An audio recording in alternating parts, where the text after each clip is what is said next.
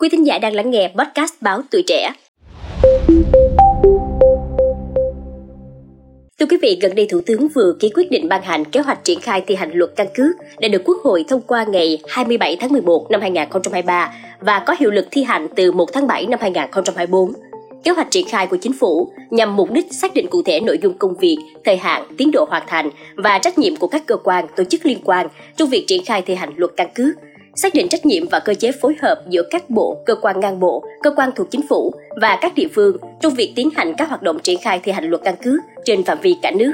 Để triển khai thi hành luật căn cước, các nội dung sẽ được thực hiện như tổ chức tuyên truyền, phổ biến giáo dục pháp luật về căn cước, tập huấn chuyên sâu, bồi dưỡng nghiệp vụ cho cán bộ lãnh đạo cơ quan, tổ chức và người trực tiếp làm công tác quản lý căn cước, biên soạn tài liệu phục vụ công tác phổ biến luật căn cước và các văn bản hướng dẫn thi hành, tài liệu tập huấn, bồi dưỡng nghiệp vụ quản lý căn cước, ra soát văn bản quy phạm pháp luật liên quan, xây dựng các văn bản quy phạm pháp luật quy định chi tiết các nội dung được giao trong luật căn cước, bao gồm các văn bản như nghị định quy định chi tiết một số điều và biện pháp thi hành luật căn cước, nghị định quy định về định danh và xác thực điện tử, thông tư của Bộ trưởng Bộ Công an quy định chi tiết một số điều và hướng dẫn thi hành luật căn cước, quy định mẫu thẻ căn cước, mẫu giấy chứng nhận căn cước, quy định về quy trình cấp, quản lý thẻ căn cước, giấy chứng nhận căn cước, Chính phủ cũng giao Bộ Công an phối hợp các bộ ngành liên quan tiếp tục đẩy mạnh thực hiện kết nối, chia sẻ thông tin giữa cơ sở dữ liệu quốc gia về dân cư, cơ sở dữ liệu căn cước với cơ sở dữ liệu quốc gia, cơ sở dữ liệu chuyên ngành, cơ sở dữ liệu khác theo quy định của luật căn cước, gắn với các văn bản quy phạm pháp luật quy định chi tiết,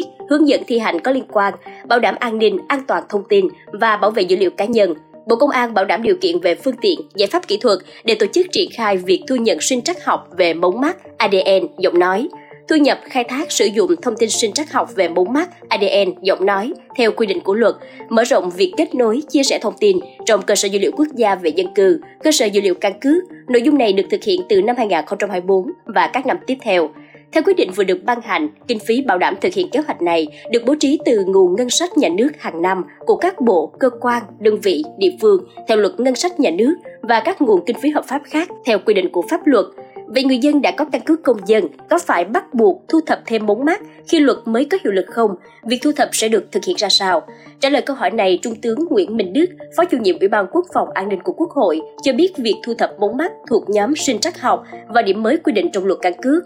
Ông nêu rõ việc thu thập này phải có thiết bị chuyên dụng của cơ quan quản lý, cấp căn cước. Khi người dân đến làm mới, cấp đổi lại, cơ quan quản lý căn cước sẽ thu thập các thông tin, làm giàu dữ liệu cơ sở dữ liệu căn cước, cơ sở dữ liệu về dân cư. Trong đó thu thập này sẽ dùng các thiết bị chuyên dụng thu thập mống mắt,